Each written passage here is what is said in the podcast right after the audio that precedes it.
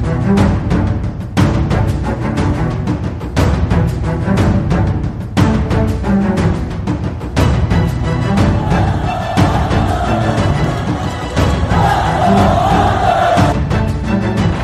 it out for Ekblad. Back to Hoffman. Blocked by Polak and Price. Another spectacular stop. Tees it up and a save is made by Bobrovsky. Nelson. Barzal with the open net and he scores!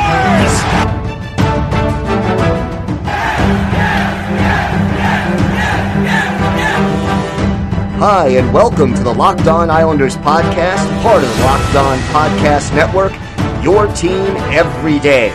I'm your host, Gil Martin. I'm an Islanders columnist and historian, and I wrote the book Ice Wars, which covers the complete history of the Islanders' rivalry with the Rangers from 1972 to the modern era.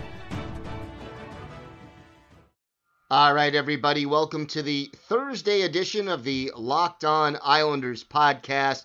Lots to talk about today. We have more news from the National Hockey League and what they've made some decisions and how to discuss how that affects the Islanders and the league and the future of this season as it stands right now. We also will take a look back at a fierce battle between the Rangers and the Islanders back during the Islanders dynasty years on this date in Islanders history. And we'll have part four of my interview with WGBB Radio's Gary Harding as we talk a little bit about uh, Josh Bailey and the controversy surrounding the way fans view him.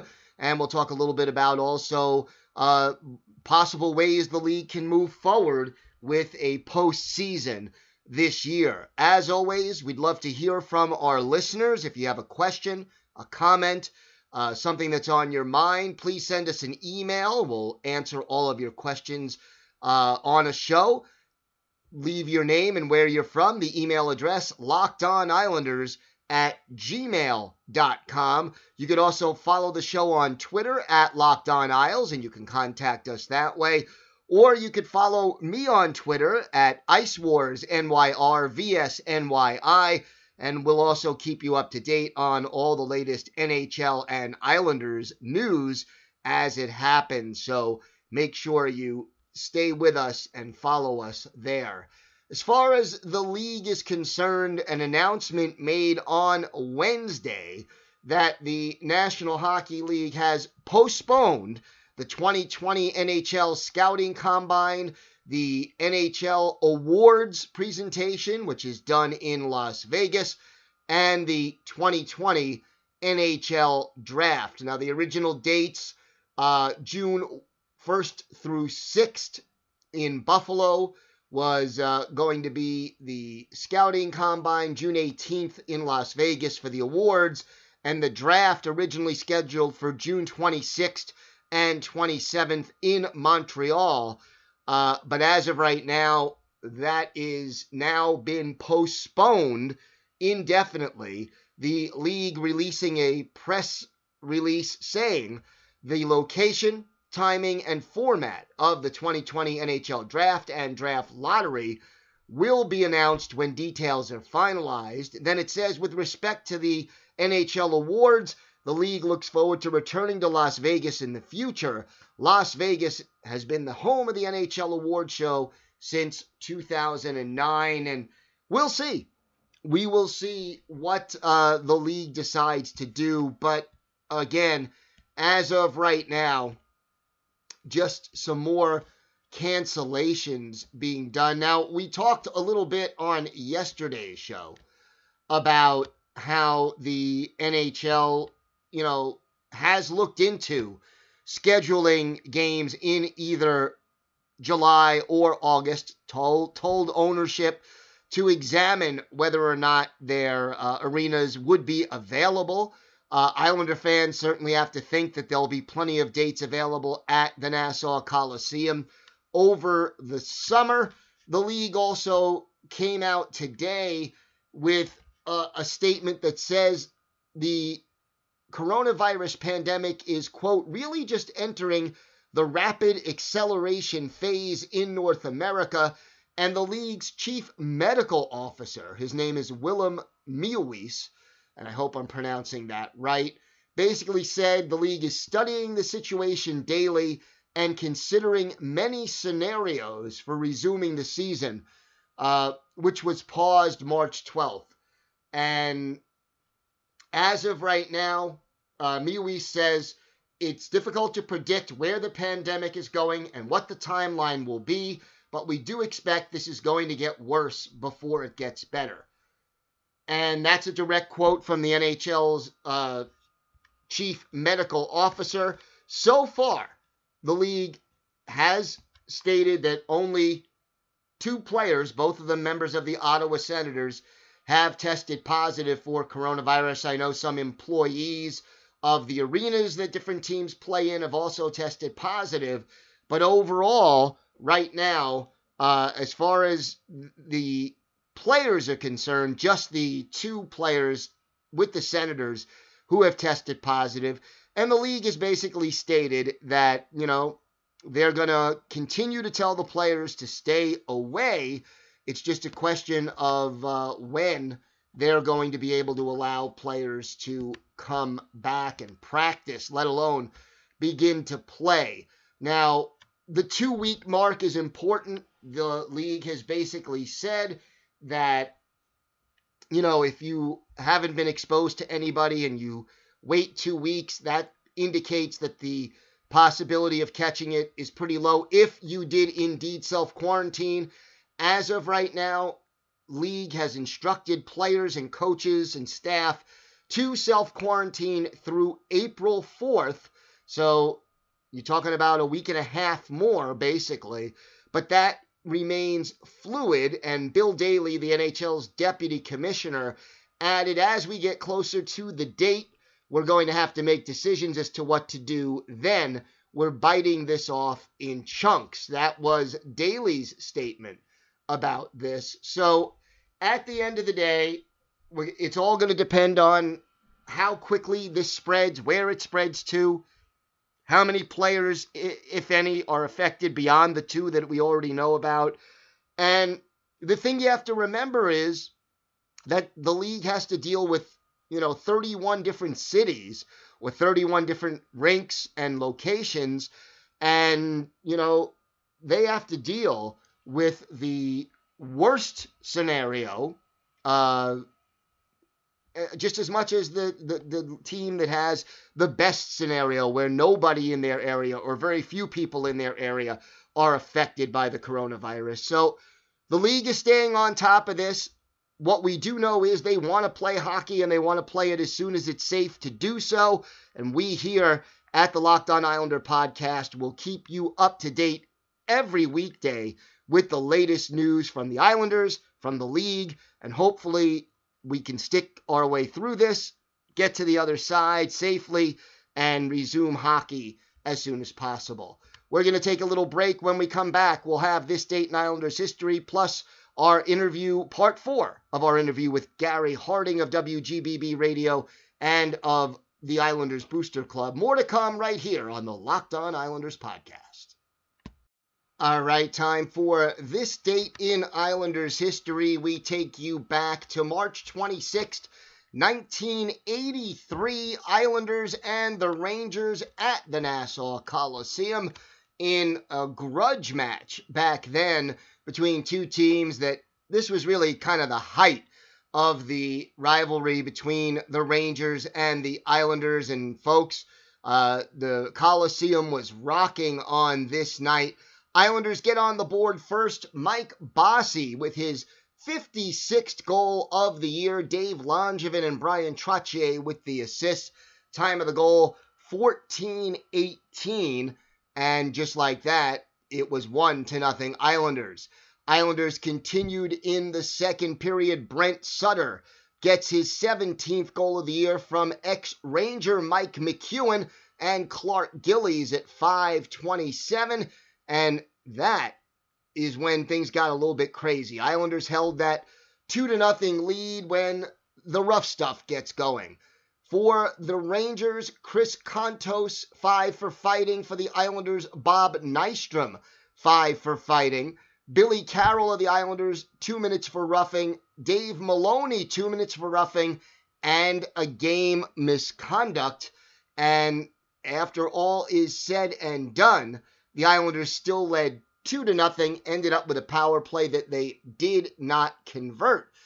Now, the Islanders increased their lead to three to nothing late in the or midway through the second period. It was Bryan Trottier, his 32nd goal of the year from Mike Bossy and Stefan Persson at 11:29, and just like that, the Islanders had a 3 0 lead over Glenn Hanlon and the Rangers. Billy Smith, so far, perfect through the first half, at least, of this hockey game. But the Rangers did battle back and make it close.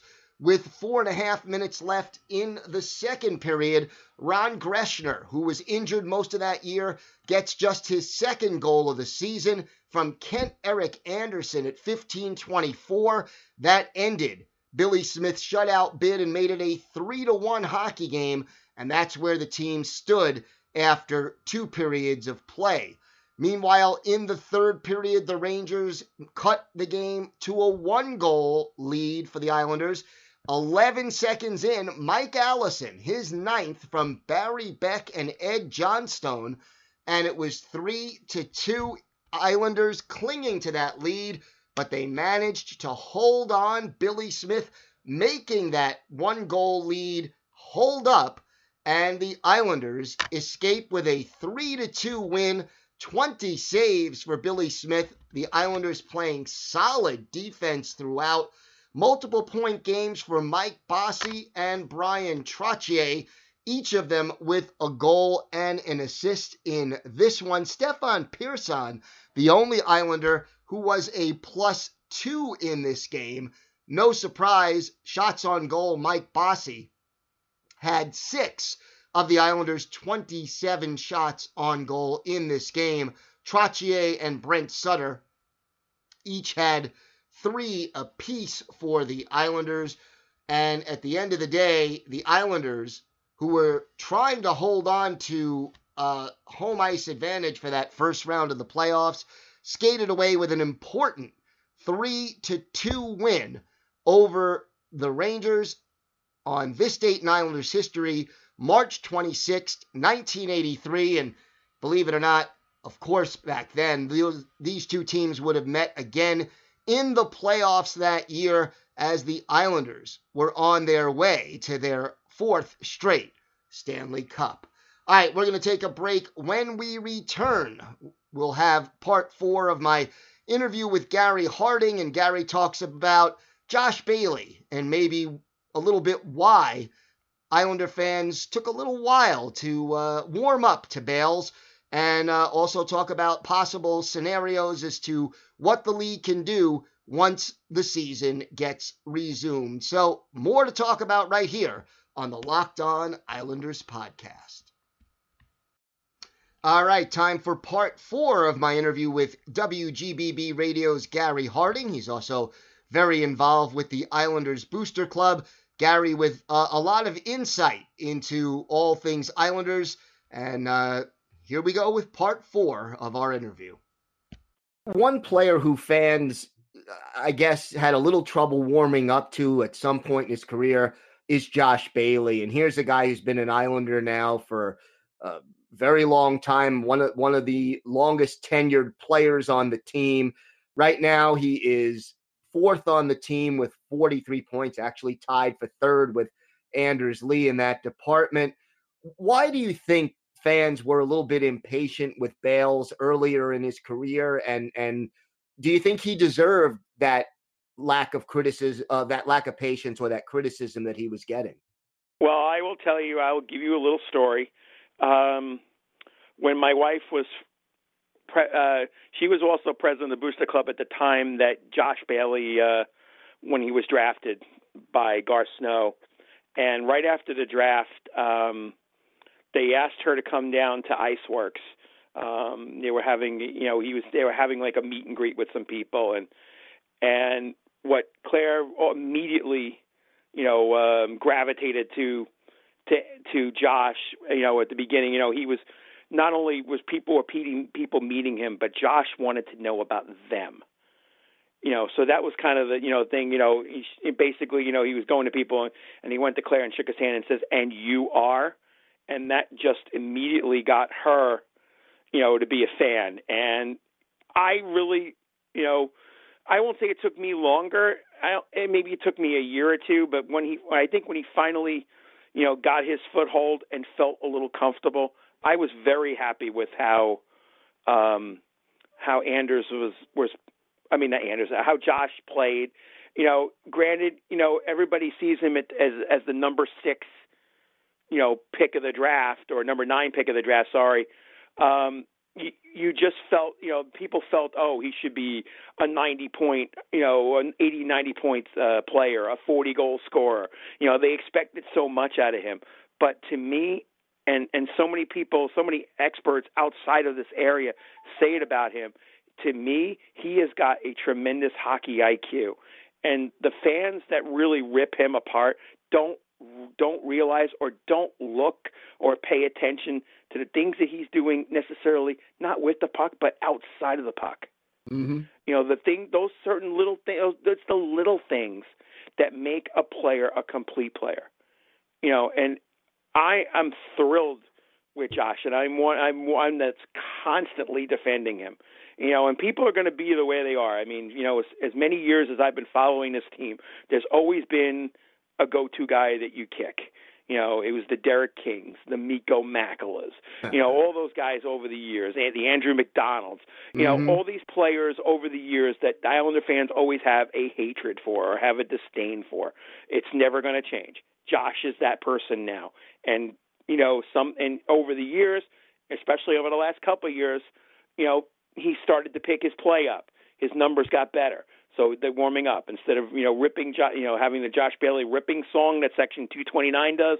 Now it's a positive song. Mhm. So you know, people have warmed up to him, and, and uh, still a lot of people haven't. But to me, uh, I'm always defending the play of Josh Bailey. I wear my number 12 jersey with pride, and um, you know, I think you know, again, everybody's expecting you know 70, 80 points out of him. He's got 43 points, as you said, tied with Anders for third on the team.